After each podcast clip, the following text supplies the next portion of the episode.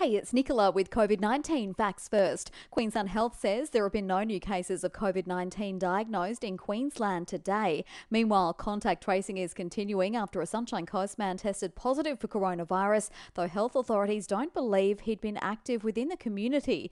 The 30 year old returned to Australia from overseas on May 10 and spent 14 days in quarantine in Perth before returning to the Sunshine Coast on May 28. His boss insisted he be tested before returning to work with the result coming back positive at the weekend.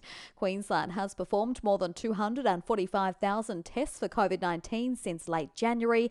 Five positive cases remain active, but most cases have been in people returning from overseas. Well, 15 major infrastructure projects across Australia are set to be fast tracked as part of the Prime Minister's JobMaker program. The $1.5 billion plans will include rail and road projects in Queensland. Deputy PM Michael McCormack has told Nine it should create around 66,000 jobs. Not only is there 15 projects which we want fast tracked, which we want to see uh, red tape slashed, there's also $1.5 billion of new money, uh, money that's uh, going to be committed uh, for road projects, uh, 500 million of which is going to be for road safety. And I know how important that is right across the community.